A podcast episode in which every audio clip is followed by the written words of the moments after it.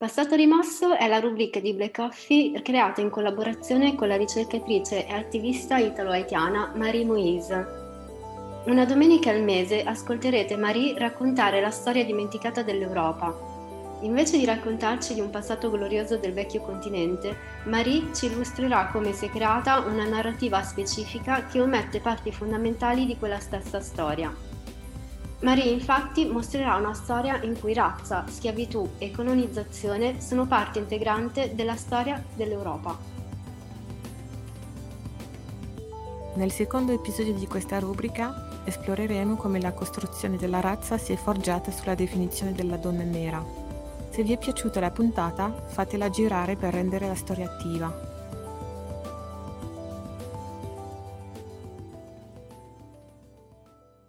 Quello di cui vorrei ragionare oggi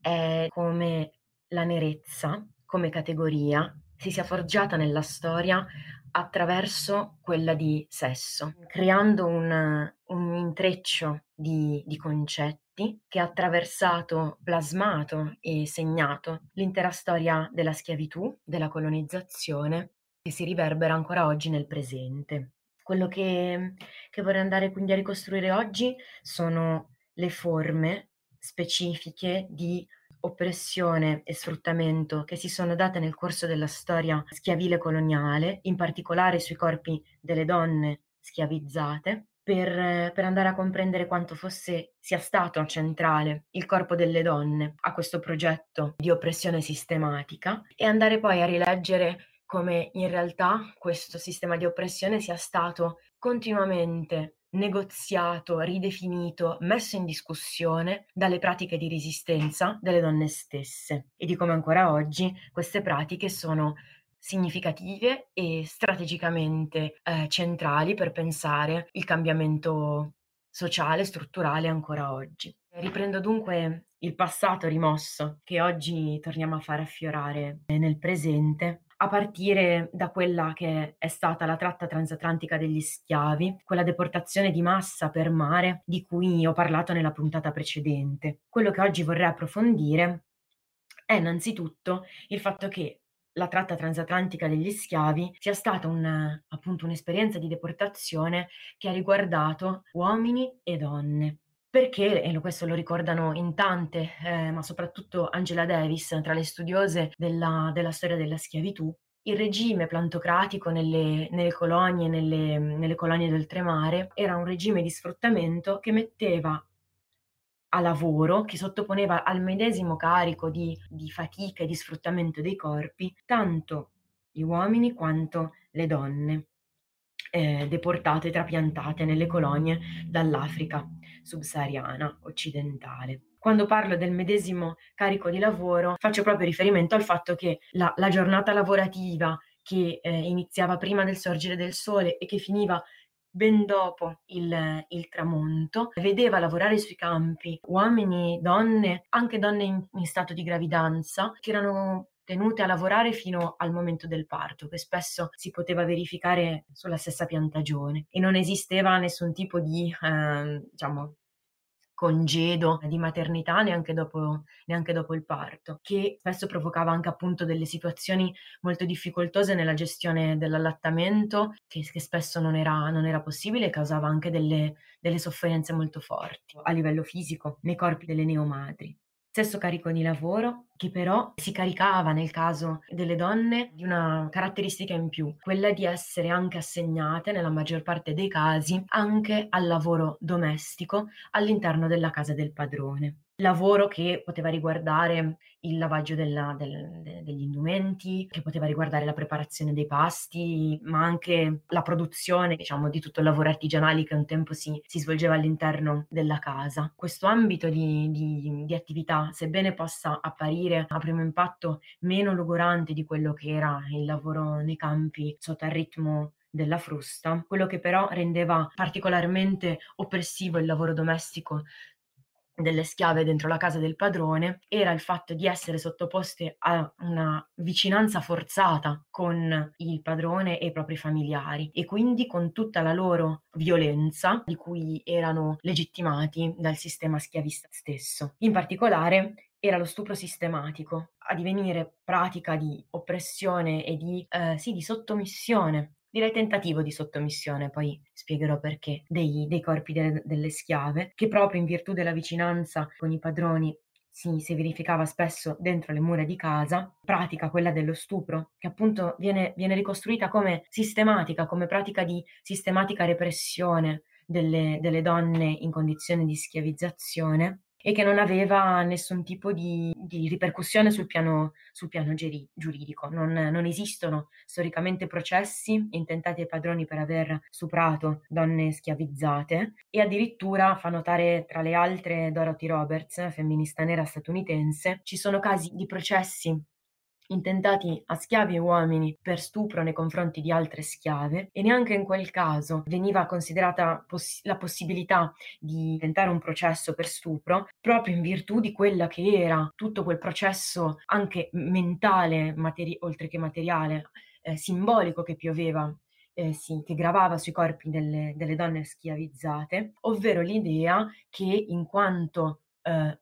non umane, perché questa era la, il peso della deumanizzazione che la schiavitù gravava sui corpi delle, delle, persone fatte schiave, era l'idea che nello specifico le donne schiavizzate, in quanto schiave, non avessero facoltà piena di scelta e di ragione e che quindi non fosse possibile valutare un caso di stupro nei, nei confronti di, di, una schiava, in quanto non esistevano le premesse nella concezione che, che, sussisteva ai tempi di quel corpo per considerarla un essere umano a tutto tondo, con la piena facoltà di eh, opporsi e di dire no. E questa negazione della facoltà di opporsi, di resistere e di dire no, è uno degli strumenti più violenti con cui viene proprio a a costituirsi, a legittimarsi appunto l'idea di una schiavitù, di un'inferiorità per natura che ancora oggi plasma la concezione di razza che, che struttura il razzismo moderno. Ma le donne schiavizzate erano anche negate in quanto esseri umani proprio perché veniva negata loro appunto la corrispondenza con la categoria di donna.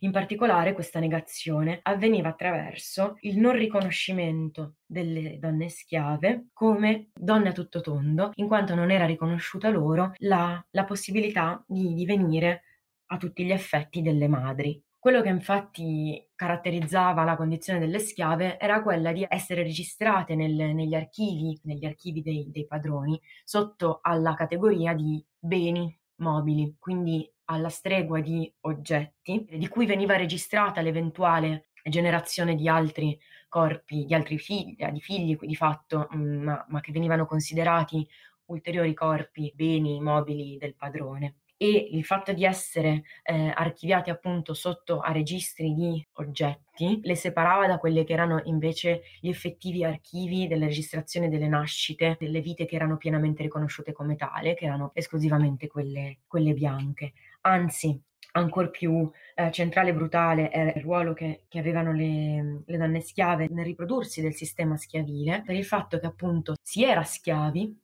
se si nasceva da una donna schiava, si nasceva liberi, si era considerati liberi, se nati da una donna di statuto giuridico libero. Questo quindi va a, a strutturare il sistema di piantagione, il sistema di schiavitù sulla, sulla regola in latino si dice del partus sequitur ventrem, la regola del fatto che è il corpo da cui si nasce a definire la condizione di schiavitù o di, eh, di persona libera gravando quindi eh, la responsabilità della trasmissione della condizione di schiavitù sui corpi delle donne. Per gran parte della storia della colonizzazione della schiavitù, le leggi che sono state, eh, che hanno regolamentato questo, questo sistema di, di, oppressione, hanno ratificato, hanno regolamentato in maniera molto severa il divieto di matrimonio tra persone libere e persone schiave. In alcuni momenti della storia, infatti, alcune unioni tra padroni e schiave si sono verificati e hanno in assenza di altra giurisdizione hanno portato alla liberazione e all'emancipazione della donna schiava che eh, diventando moglie del padrone doveva per forza di cose essere considerata libera. È per ovviare a questo dispositivo che eh, mette in discussione il sistema di schiavitù che, viene, che vengono imposte nel corso del, del tempo eh, leggi che appunto vietano i matrimoni tra padroni e schiavi. È un dispositivo giuridico che va a segnare ulteriormente la costruzione della, della colonia come laboratorio della razza moderna, tema che avevo ripreso anche eh, nella scorsa puntata e che ora vado ad approfondire da una prospettiva di genere. Cosa succede infatti nel momento in cui vengono vietate le, eh, le unioni, in particolare tra padroni e le schiave?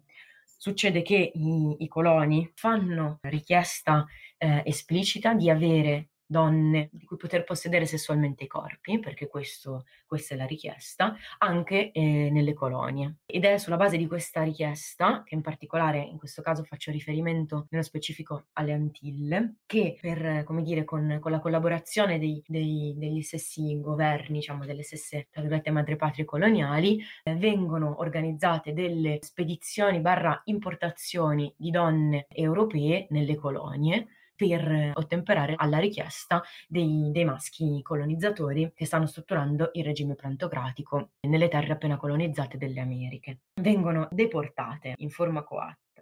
dall'Europa, donne di bassa se non bassissima estrazione sociale che vengono prelevate dalle carceri, dai manicomi, dalle strade dove, dalle strade diciamo da, da, da tutti i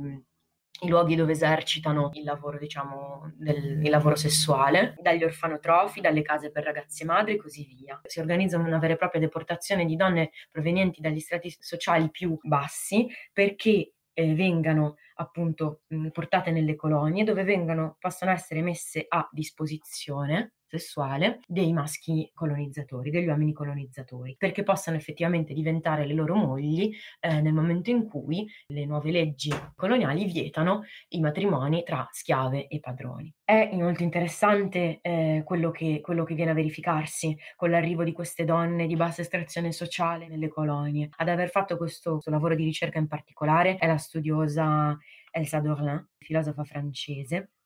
che nota come queste donne su cui in, in, Europa ricadeva lo stigma di prostitute, di donne non pienamente donne, proprio eh, in virtù appunto della, della loro bassa estrazione sociale, del non aderire alla posizione della brava moglie, madre di casa, è proprio nelle colonie che lo stigma che ricade su queste donne in realtà si muta proprio attraverso la relazione, diciamo, il confronto, il parallelo, se non rapporto di potere che viene a instaurarsi tra queste donne occidentali considerate prostitute e le, le, donne schiavizzate, deportate dall'Africa per emesse sottoposte al funzionamento appunto della, del regime produttivo della piantagione. Quello che succede è un primo operare della questione di razza che, marchiando di una nuova bianchezza, i corpi delle donne europee portate nelle colonie, di una nuova, nel senso proprio di storicamente creata, politicamente creata in piantagione, di una nuova nerezza, i corpi delle schiave, attribuisce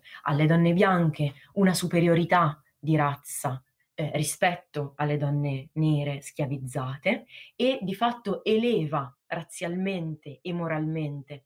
eh, delle donne che in Europa erano considerate negli stati più infimi della società, eleva lo statuto simbolico, giuridico e razziale di queste donne grazie al fatto che in contemporanea viene a prodursi la, appunto lo statuto razziale giuridico di inferiorità che ricade sulle donne, sulle donne nere e fatte schiave. E che anzi mentre la colonia trasforma in nuove brave mogli dei coloni e dei padroni di schiavi queste, queste donne importate dall'Europa comincia a ricadere sui corpi delle donne fatte schiave lo stigma della ninfomane, quindi uno statuto che simbolicamente viene posto al di sotto di quello della prostituta, perché a differenza della prostituta, la figura del tutto costruita dalla, col- dalla, colonizzazione della ninfomane, non vende sesso, ma lo concede gratuitamente, tentando, diciamo, facendosi eh, figura tentatrice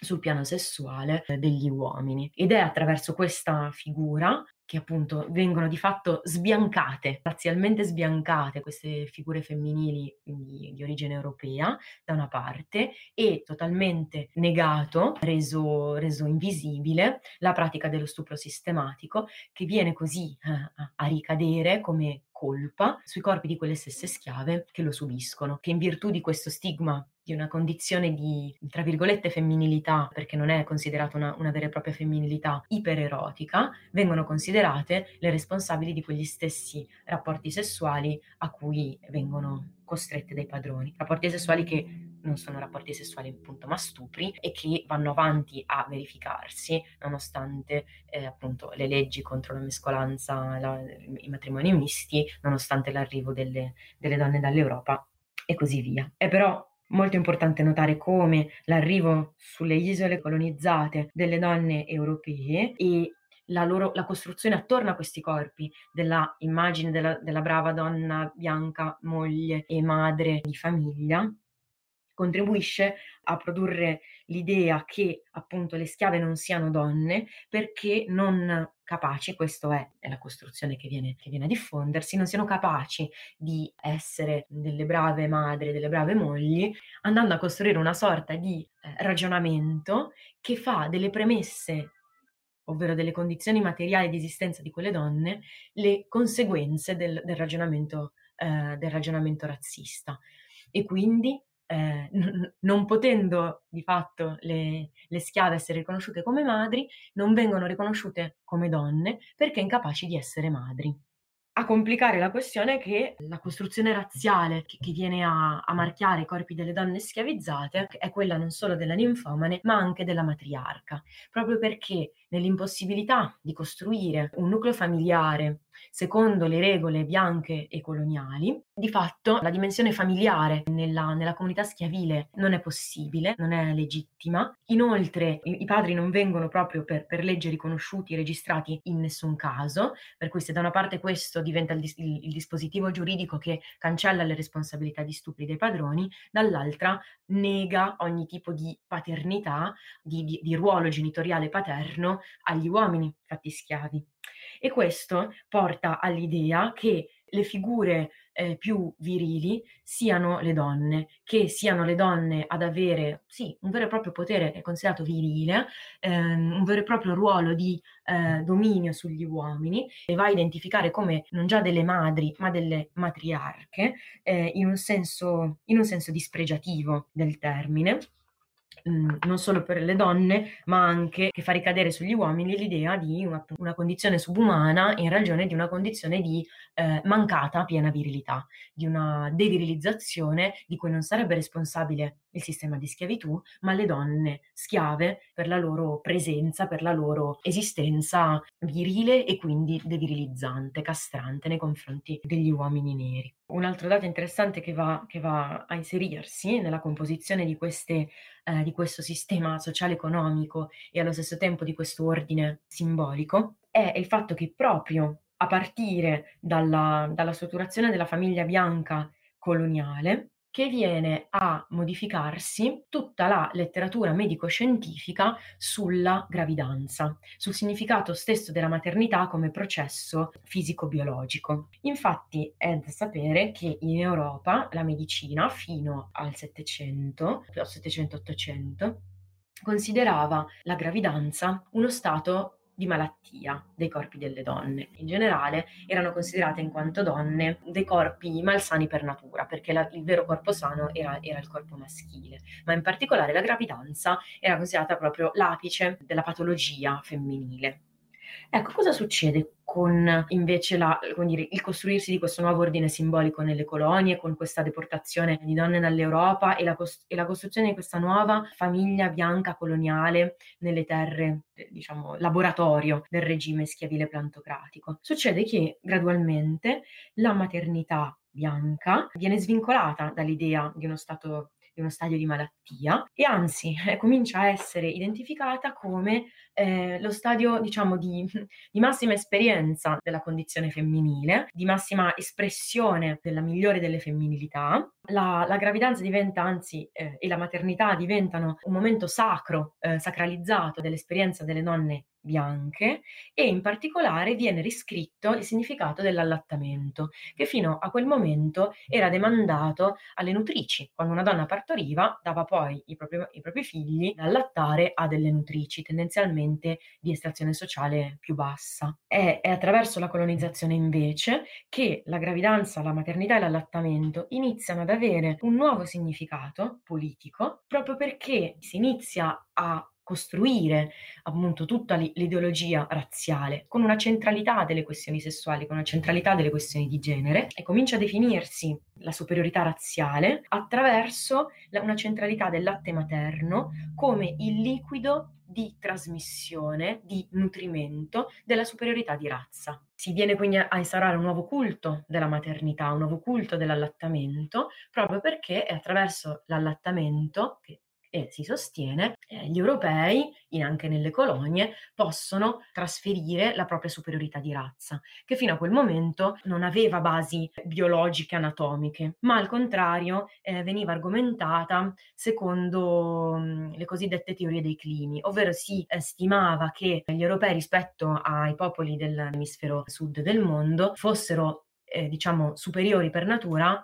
in virtù del clima in cui si trovavano a vivere, ovvero in un clima temperato, quello dell'Europa, a cui si riconduceva il carattere temperato questa parola è molto interessante, molto importante nella costruzione della razza delle popolazioni europee. Clima temperato e quindi carattere temperato a cui si riconduceva quindi la capacità di razionalità, capacità di moderazione, la, appunto la, la, sessualità moderata e la capacità anche di regimi politici democratici che si considerava esclusiva prerogativa appunto di chi viveva nei climi temperati del nord del mondo, mentre si riconduceva, si costruiva un teorema secondo cui il clima caldo, afoso dell'emisfero sud del mondo fosse all'origine di una natura pigra, lasciva, predisposta alla sottomissione, incapace di concepire la democrazia e quindi bisognosa di, di regimi di dominazione su, sui corpi di tutte le popolazioni che si trovano a vivere nei, nei climi caldi. Cosa succede però nel momento in cui le popolazioni europee si trasferiscono nelle colonie delle Americhe a vivere esattamente sotto quei climi caldi che fino a quel momento venivano spiegati come all'origine della, della riproduzione delle, di, di, popolazioni inferiori. Succede che gli europei devono ridefinire quelle che sono le loro teorie appunto sull'inferiorità e la superiorità di razza per giustificare il fatto che pur essendosi trasferiti a vivere in terre molto calde, la superiorità europea non verrà intaccata dall'esperienza coloniale. Ed è così che dal fattore clima la questione della superiorità razziale si sposta su fattori biologico-anatomici attraverso la questione del latte materno e un culto della maternità e del corpo femminile bianco come corpo simbolo della trasmissione di questa superiorità di razza. Ecco che la storia della schiavitù e il suo essere all'origine anche della, dell'odierno sistema sociale basato sullo sfruttamento di razza e lo sfruttamento di classe è molto interessante se analizzato non solo in termini di appunto organizzazione del lavoro produttivo, ma anche attraverso la categoria che il femminismo nero in particolare ha evidenziato della riproduzione, ovvero per comprendere quelli che sono i meccanismi fondanti l'oppressione moderna di, di matrice razziale, sessuale e di classe, è fondamentale leggere il, il sistema di, fun- di, funzionamento attraverso la categoria di riproduzione, ovvero andando a guardare quello che sono i metodi con cui avviene la riproduzione dei corpi e quindi la riproduzione dei corpi considerati superiori, dei corpi considerati inferiori, quindi dei, del, delle classi e delle categorie di razza e, e quindi i, i, metodi dire, con cui si viene a riprodurre la forza lavoro eh, che viene sottoposta a schiavitù e a sfruttamento e di fatto quindi i metodi con cui viene a riprodursi un intero sistema di oppressione. Ecco, se l'intero sistema di oppressione viene letto attraverso il concetto di riproduzione, ecco che una centralità fondativa viene ad acquisire quello che Françoise Vergès, un'altra diciamo, studiosa femminista decoloniale che tanto ha lavorato su questi temi, viene ad acquisire una nuova centralità, quello che Françoise Vergès definisce il ventre delle donne e in particolare il ventre di tutte quelle donne che si sono viste appunto colonizzato il proprio ventre, espropriato il proprio ventre, ventre, in funzione della riproduzione di un sistema di schiavitù e di sfruttamento. E sono tutte quelle donne che sono state poste, diciamo, dalla, dalla parte della linea del colore in cui sono stati posti tutti i corpi razzializzati, deumanizzati, diventa centrale il ventre delle donne come il luogo primo in cui il sistema di colonizzazione di schiavitù viene a eh, ad affermarsi, costringendo le donne alla riproduzione forzata di un le donne schiavizzate alla riproduzione forzata di questo sistema e negando quelle relazioni affettive tra, in particolare tra madri e figli, che vengono appunto nega- negate, demonizzate e spezzate dalla storia della, della, tratta transatlantica degli schiavi, dalla storia della, della schiavitù di, di, piantagione e che eh, si, si, riverbera, si reitera nelle storie che ancora oggi appunto compiono la diaspora, in particolare la, dia- la diaspora africana o comunque la diaspora di tutte quelle popolazioni colonizzate e su cui ricade la storia della, dello sfruttamento coloniale. Ecco quindi che per ricapitolare siamo, abbiamo visto quanto il tema della sessualità sia stato centrale nella costruzione del regime schiavile, andando a costruire veramente in laboratorio l'idea di una sessualità femminile bianca, casta, morigerata, pura, materna, sottomessa al proprio marito da una parte e, e, quella di una sessualità femminile nera, promiscua, tentatrice, incapace di costruire legami filiari, incapace, impossibilitata di fatto alla creazione di una propria discendenza e di una sessualità virile a cui si riconduceva appunto la devirilizzazione degli uomini neri. Aggiungo, è attraverso il lavoro domestico a cui vengono assegnate le schiave che viene a crearsi attraverso quel meccanismo tipico con cui viene a costruirsi il significato razziale, in cui appunto le premesse sono le conseguenze, le conseguenze sono le premesse di ogni ragionamento, che di fatto appare sempre autoevidente, senza mai doversi appoggiare a qualche dato di realtà, viene a costruirsi l'idea che le schiave siano per natura predisposte al lavoro domestico e che quindi le lavoratrici domestiche siano per natura delle schiave,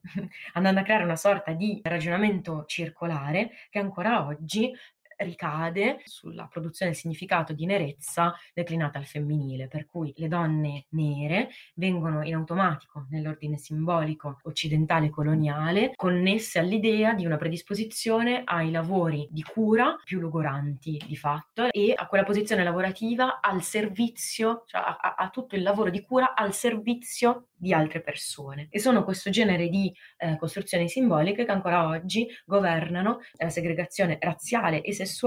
del lavoro, che appunto mantiene ancora oggi in Europa in forma segregata le donne nere in, diciamo, in, in forma strutturale al, nello svolgimento di quei lavori appunto di cura, di domestici, eh, di pulizie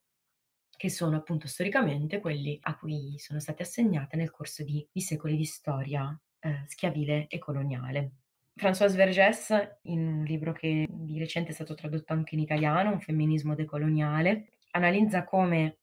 la femminilità nera sia quella costruzione attorno a cui è stato costruito un vero e proprio ruolo sociale ed economico marchiato sui corpi delle donne nere, che è quello del, che è il compito appunto da una parte, come vi dicevo, di riprodurre il sistema razziale e dall'altra di sbiancare il mondo occidentale. Un vero e proprio lavoro di sbiancamento che ricade sulle spalle di quei corpi neri razzializzati, sbiancamento de- de- dello stesso mondo di cui i-, i, bianchi vogliono conservare il potere e che associa ai corpi delle, delle donne nere l'idea di, di, corpi rifiuto, li definisce Françoise Vergès, in funzione del fatto che siano quei corpi che si trovano costretti al contatto diretto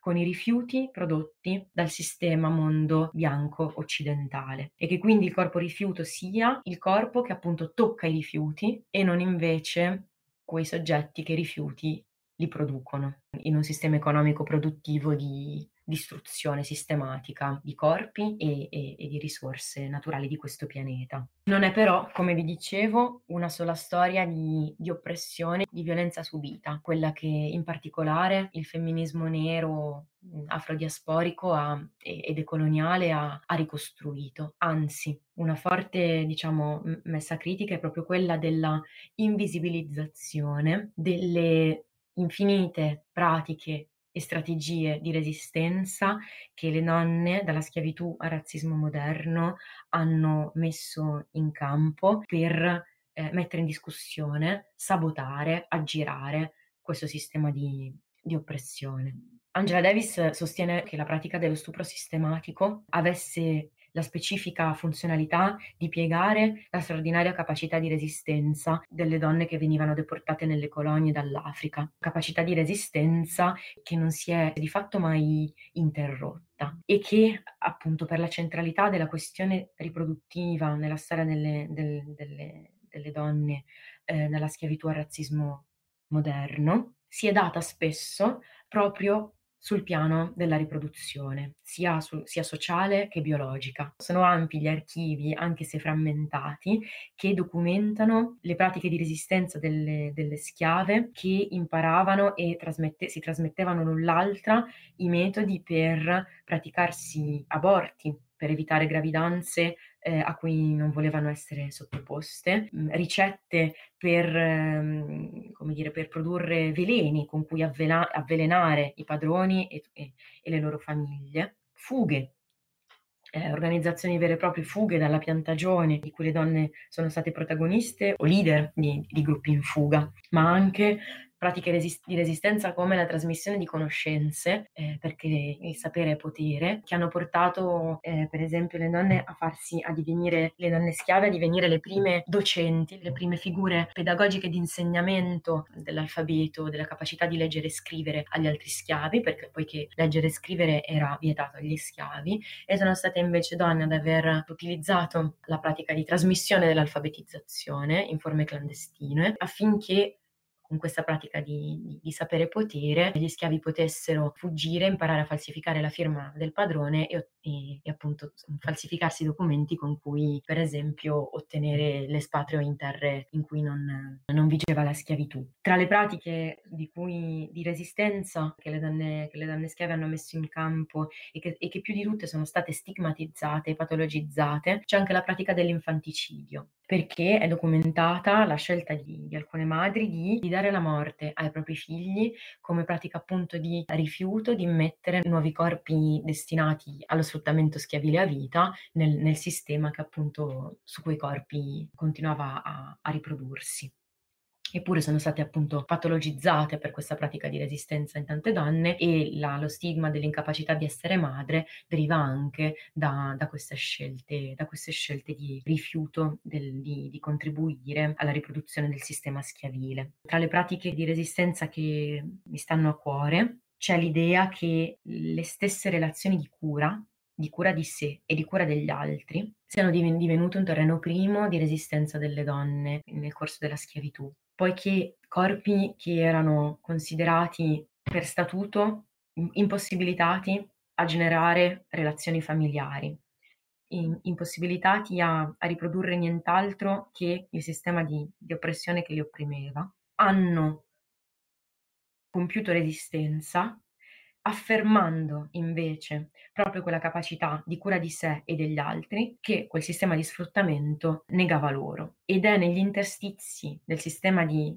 di sfruttamento schiavile che invece che prende corpo tutte quelle forme di, appunto, di, di, di cura, di affetto, eh, per se stessi e per gli altri, di nutrimento fisico e spirituale, che diventano tutto un apparato di, di gesti di resistenza in quanto re- gesti di riumanizzazione che le schiave e gli schiavi compiono a vicenda come prima forma di rifiuto della condizione in cui sono stati posti in particolare le donne erano protagoniste di questo, di questo tipo di, di, gesti, poiché come rifiuto verso un sistema che eh, negava loro la possibilità di, di costruirsi un'ascendenza e una discendenza, spesso davano ai propri figli il proprio nome come unico gesto di trasmissione appunto di questa relazione genitoriale negata. E in ogni comunità schiavile tutte le donne, ma anche tutti gli uomini in realtà, venivano appellati come zii, zie o, o, madri, in modo che nel caso di eh, separazione coatta di nuclei familiari, qualsiasi schiavo o schiava si trovasse a, a, a, dover vivere da un momento all'altro in un altro contesto al, lontano dalla propria famiglia di origine, potesse ritrovare nella comunità schiavile, nella nuova comunità, una nuova rete di zie, zii, madri, genitori, cugini. Ma è anche vero che le donne dalla schiavitù in tutti, in tutti i, i, secoli di schiavitù e di lotta contro la colonizzazione, sono state anche combattenti e guerrigliere nel senso più militare del termine. Nonostante questa, queste storie siano state nel, nella gran parte cancellate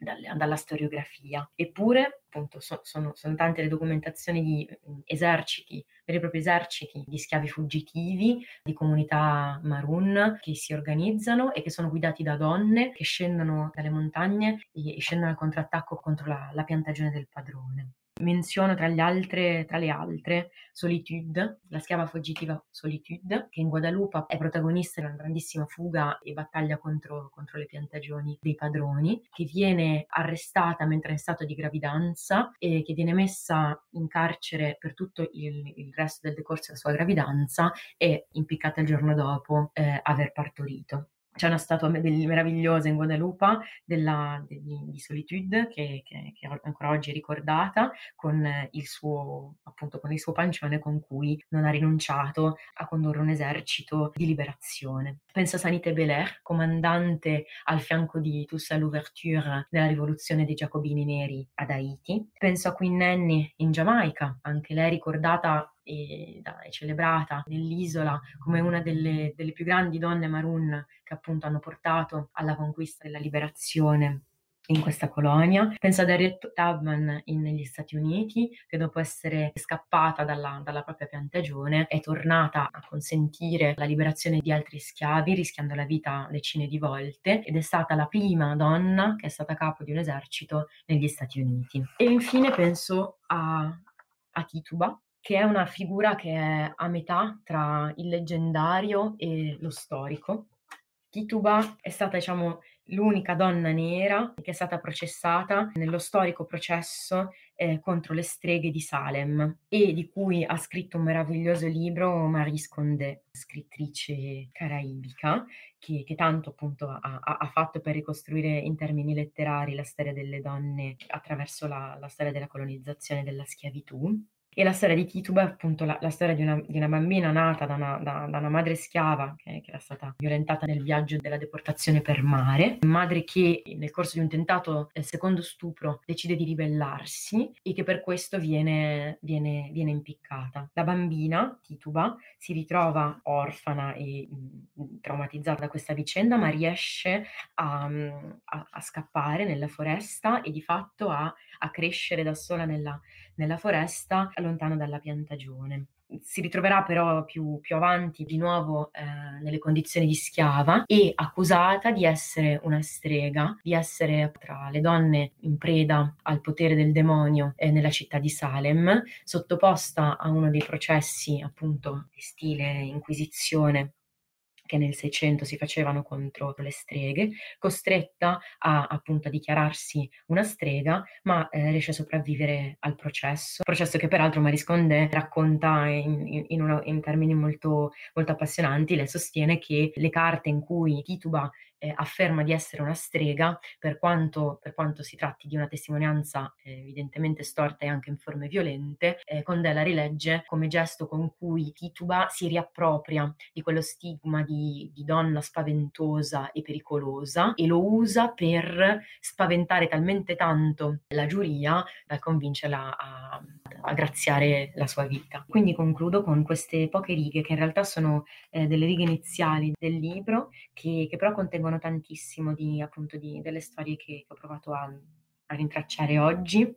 e, e, anche di, quello, eh, diciamo, di quella disposizione alla resistenza, alla strategia di sopravvivenza che ha caratterizzato la storia delle donne nel corso della, della schiavitù e che ancora oggi, io credo, si fa trasmissione di generazione in generazione. Mia madre fu impiccata.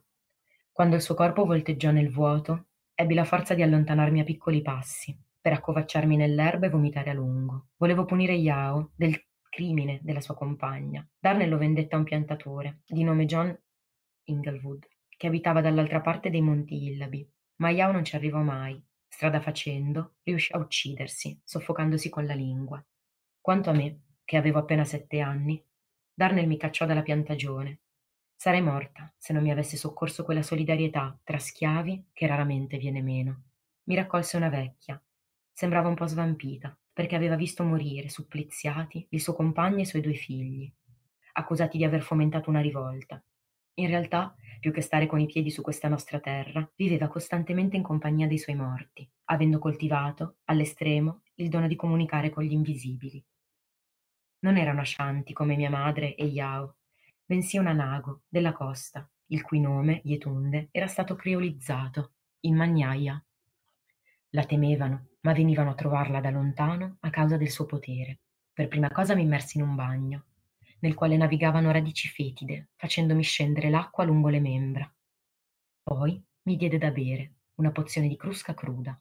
e mi appese al collo una collana di piccole pietre rosse. Soffrirai nella vita, soffrirai molto, molto.